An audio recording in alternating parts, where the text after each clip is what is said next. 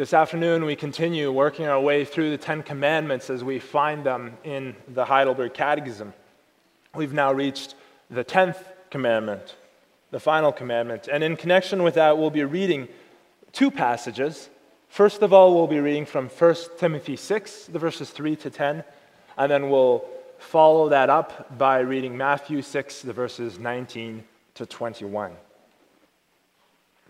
1 Timothy 6 verses 3 to 10.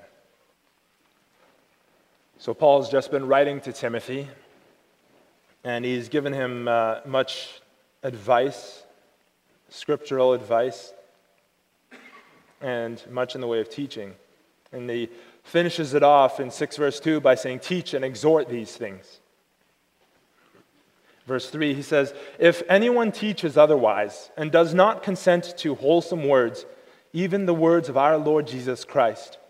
And to the doctrine which accords with godliness, he is proud, knowing nothing, but is obsessed with disputes and arguments over words, from which come envy, strife, reviling, evil suspicions, useless wranglings of men of corrupt minds, and destitute of the truth, who suppose that godliness is a means of gain.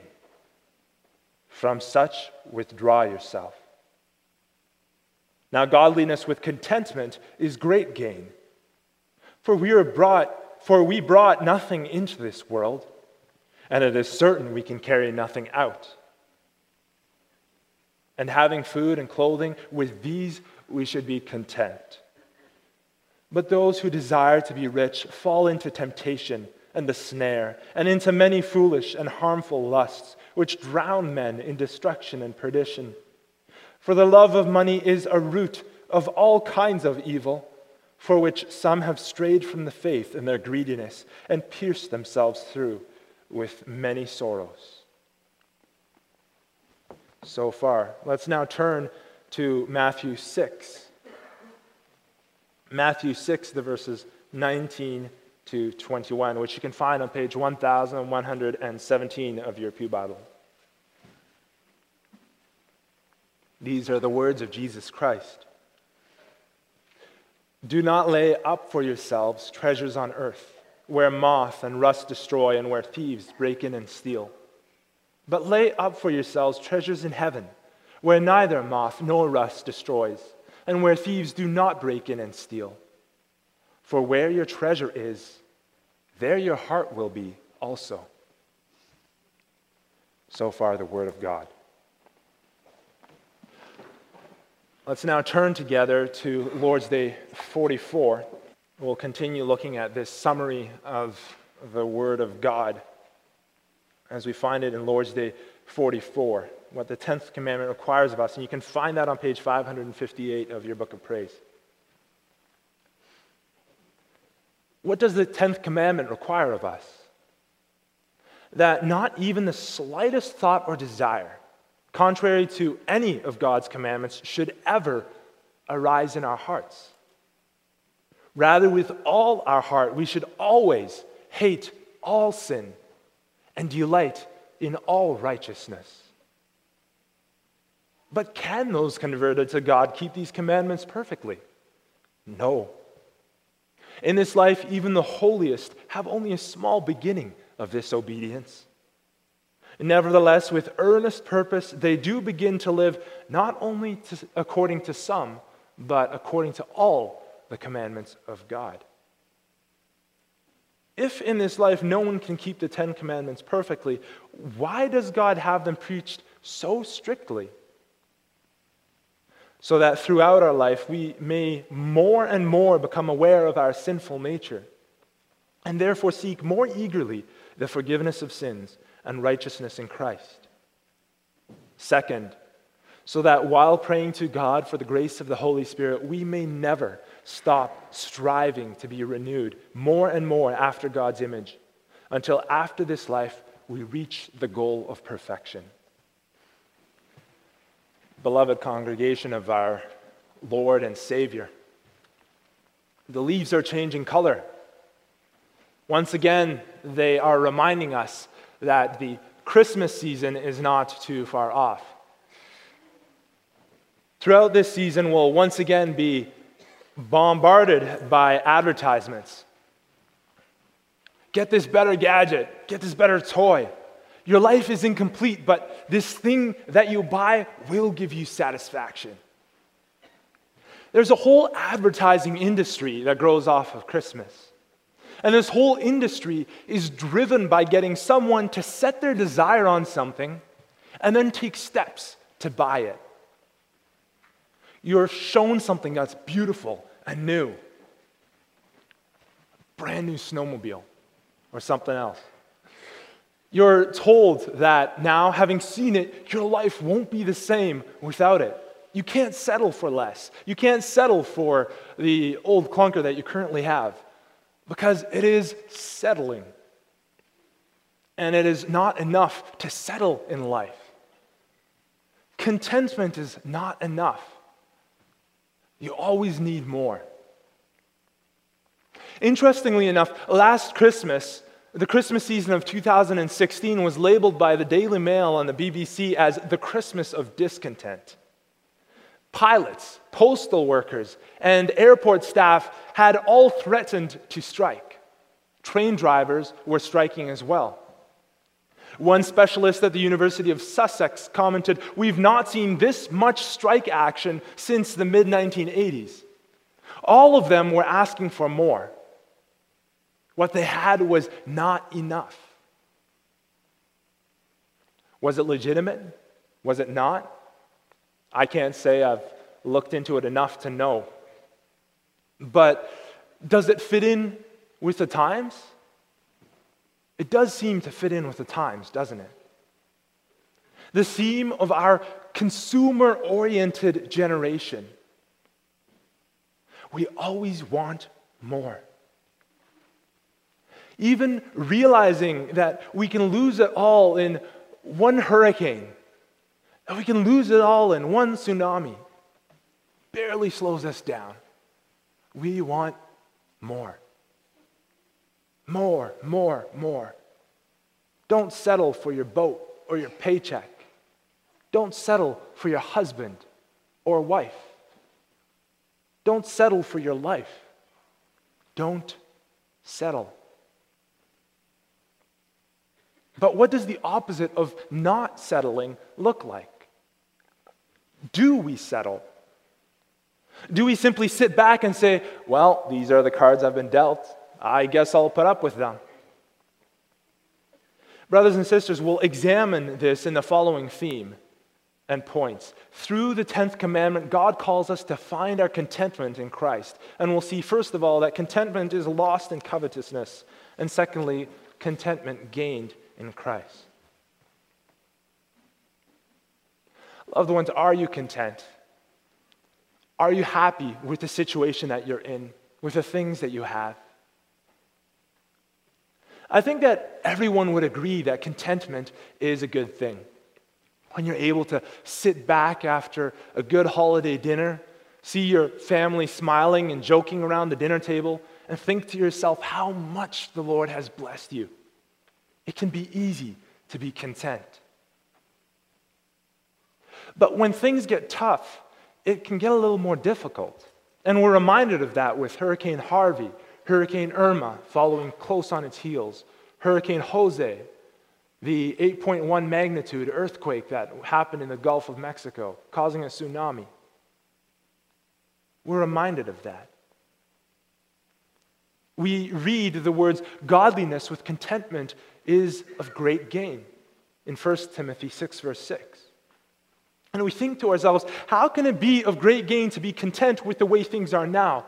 Life is hard right now. I've lost my job. My marriage is shaky. My coworkers are awful. And my fellow students are miserable. How can it be of great gain for me to be content this way?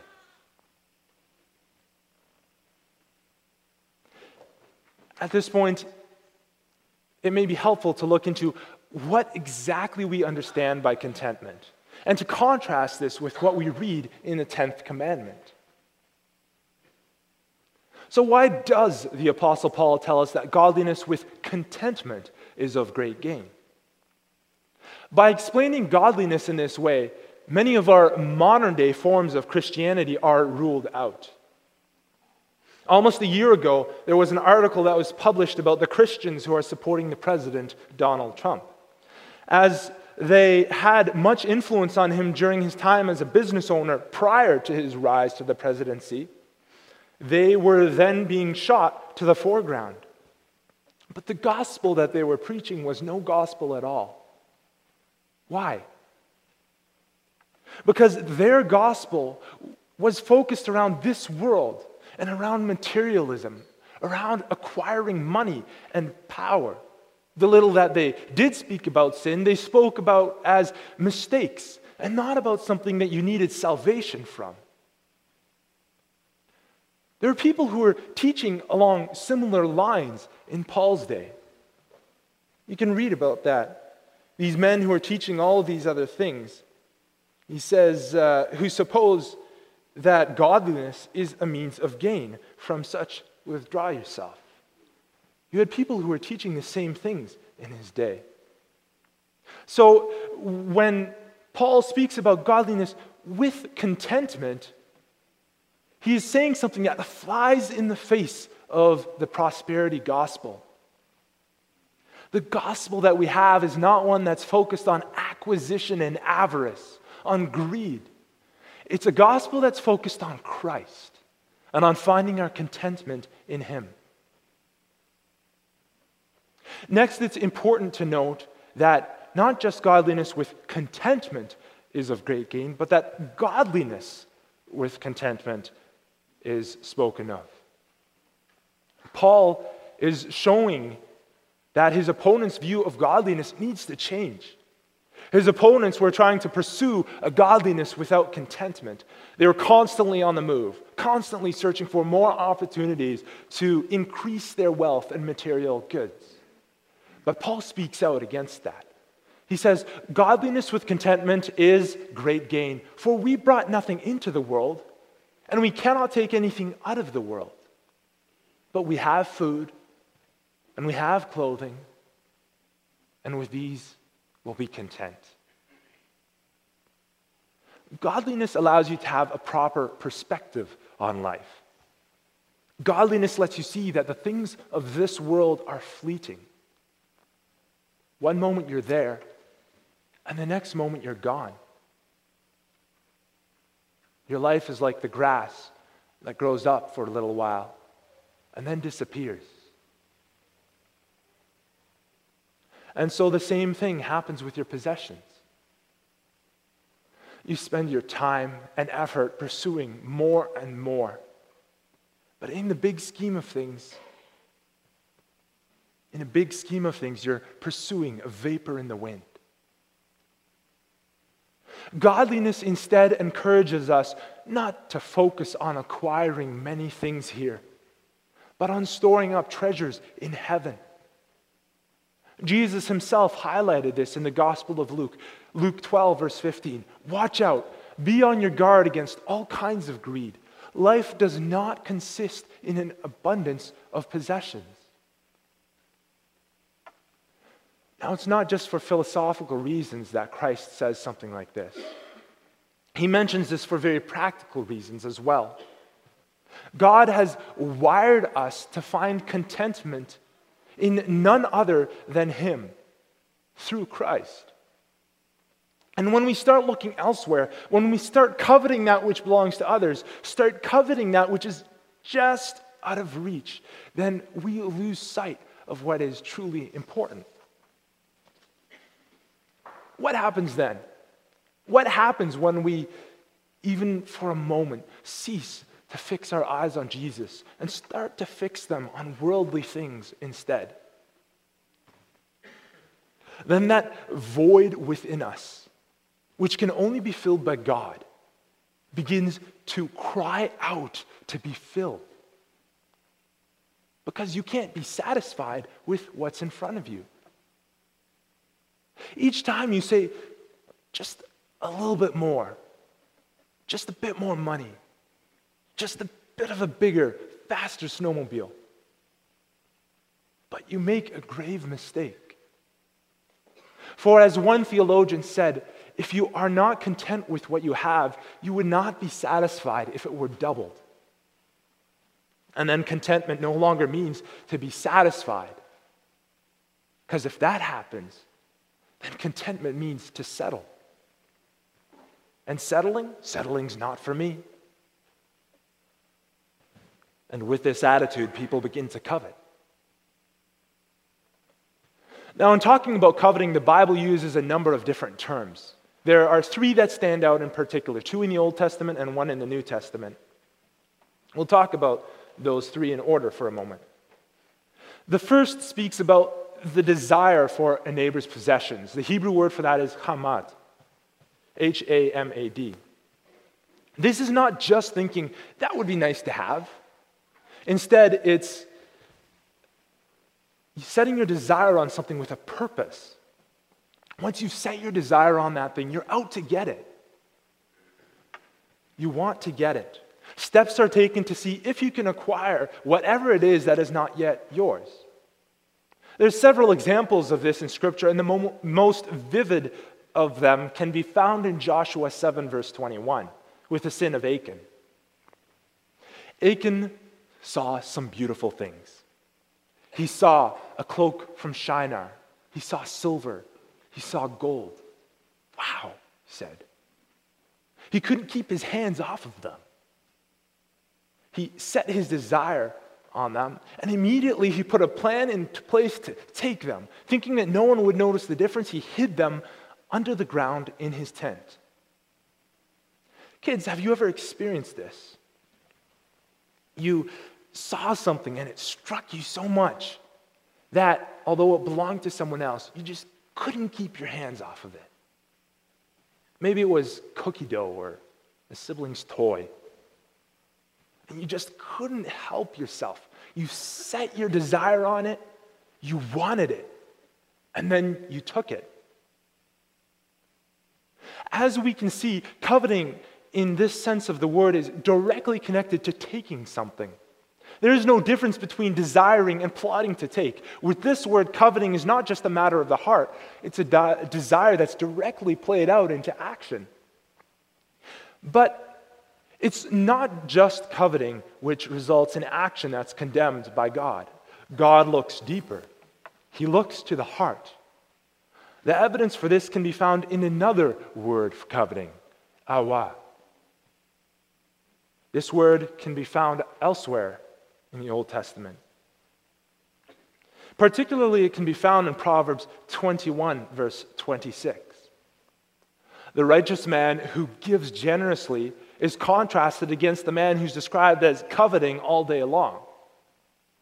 Now, this man hasn't taken anything, but this word is used to describe this selfish desire that's in his heart. That suddenly hits a lot closer to home, doesn't it? We don't always immediately act on our thoughts. As adults, we recognize that there's consequences to doing that. There's consequences to, be, to being caught with our hands in the cookie jar. There are consequences to acting on our fantasies, indulging them to the point of doing what we know that we probably shouldn't. But simply the fact that we've learned to check our desires doesn't mean a whole lot. Simply suppressing the desires is not fulfilling the requirements that God has for us.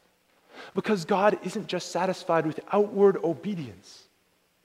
You can do and act all you will, but if your heart isn't in it, if your heart isn't behind it, it means nothing. Parents, think about your kids for a moment. You've probably learned to read them pretty well. Can you tell the difference between your kid obeying out of a joyful desire to be helpful for you or simply obeying because they fear the consequence?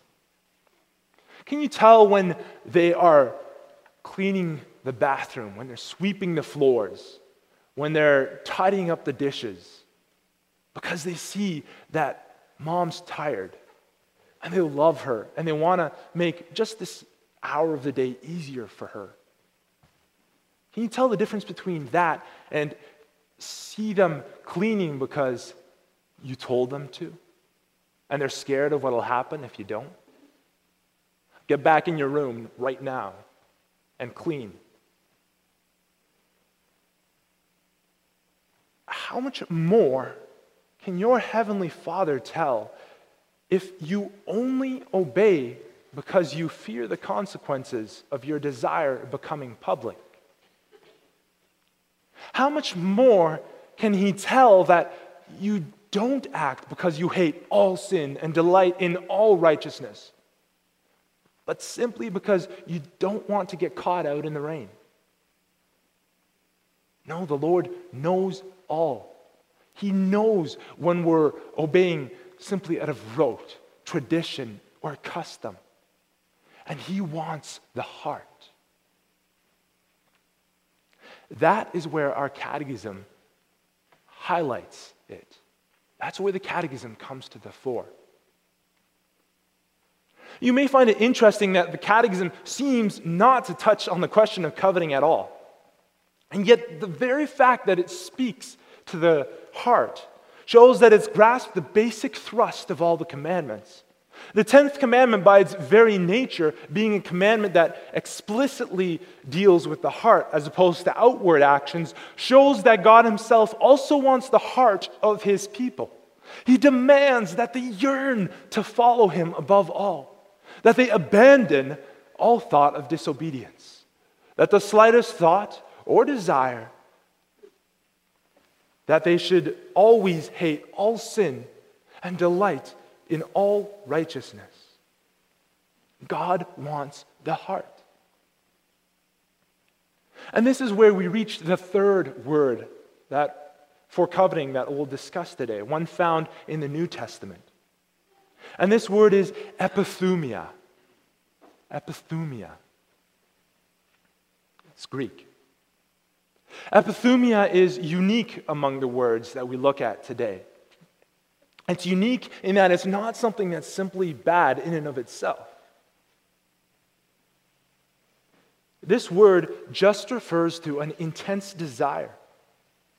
The intense desire itself is not wrong. The question is, which direction is this intense desire pointed at? And it is this word that shows up in our 1 Timothy 6 passage today. We read in 1 Timothy 6, verse 9, but those who desire to be rich fall into temptation, into a snare, into many senseless and harmful desires that plunge people into ruin and destruction. Those who crave riches, who have an intense desire for them, plunge themselves into ruin. Paul continues It is through this craving that some have wandered away from the faith and pierced themselves through with many pangs. That's the wretchedness of those who, that awaits those who store up for themselves treasures on earth without a thought to the future. They lose perspective. They make excuses. They make one concession after another until they slip off the narrow and winding road and onto the broad and straight that leads to destruction. And at the end of the day, they not only have their treasure in heaven, they not only do not have their treasure in heaven, but their treasure on earth that they so craved is lost as well. They pass away, leaving their wealth for the next person to enjoy. Their precious clothes destroyed by moths. Their precious metals destroyed, rusted, corroded. Their eternal soul lost. So you can hear the pain in Paul's voice when he cries out, We brought nothing into the world and we cannot take anything out of the world. Oh, foolish person, he seems to be saying. Why do you have such a short sighted view? Why do you settle for such paltry pleasures and such nagging discontent all your life long when true contentment in this life and indescribable eternal riches in the next can be yours? Perhaps now you may be thinking to yourself, how then can I find this contentment? This sounds wonderful and all, but look at the commandment. Look at the charge that you find there. And let's look at it once more, brothers and sisters. What do we see there? We read, not even the slightest thought or desire contrary to any of God's commandments should ever arise in our hearts. Rather, with all our heart, we should always hate all sin and delight in all righteousness. Is that not terrible? How frightening this can be.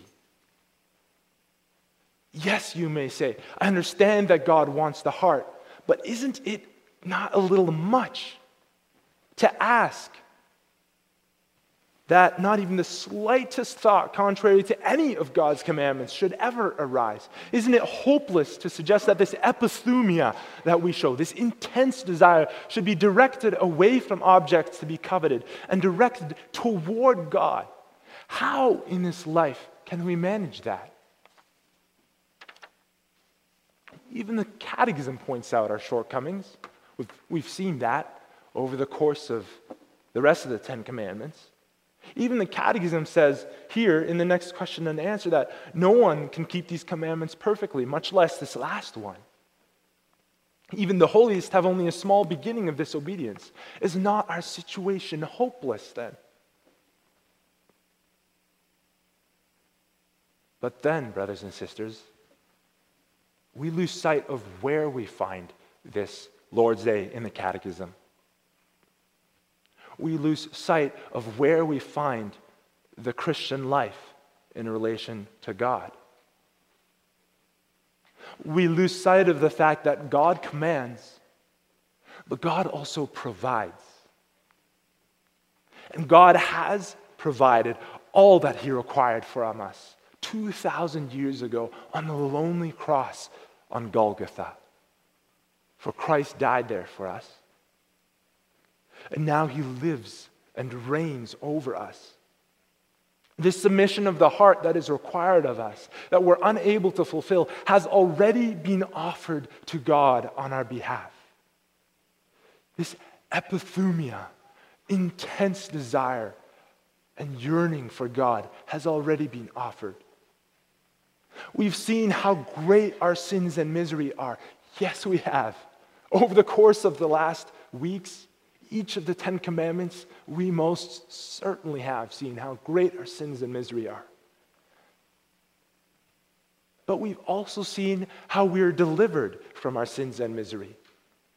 And so the terror that would otherwise stalk us when we see these great requirements of God no longer does. Certainly, by this commandment and by all of them, we become more aware of our sinful nature. But this gives us all the more reason to turn to Christ. It gives us the incentive to seek Him, seek more eagerly the forgiveness of sins and righteousness that can be found in Him. And so we are free. We're free to live and find our contentment in our Lord Jesus Christ, free to serve Him out of thankfulness for what He has provided in the past, our desires were bound up with sin. They were fixed on things that could never fulfill, and they were trapped there. But now we are freed to pursue the greatest satisfaction this world can offer. Now that intense desire can be freely and fully focused on the only one who will, on the only one who will fulfill it, Jesus Christ. But how far does this freedom extend? Can we pursue good things? Or must we live in poverty with only the poorest of things? Does pursuit of Christ mean that everything else that we own is bad? Do we need to live in guilt for wanting to upgrade our heaters so that we live in a warm house? Upgrade our vehicle because our old one is so close to the end of its life? Spend some time away on holidays in a cottage instead of a campground? Are material things and financial success never okay? When we receive good things from God, we must remember to keep it in perspective. The perspective of the freedom that's granted to us by Christ. The teacher from Ecclesiastes, Ecclesiastes 5 18 to 19, he says there, Behold, what I have seen to be good and fitting is to eat and drink and find enjoyment in all the toil with which one toils under the sun, the few days of his life that God has given him. For this is his lot. Everyone also to whom God has given wealth and possessions and power to enjoy them, and to accept his lot and rejoice in his toil, this is the gift of God. Do you see? It's good and it's fitting to enjoy God's good gifts.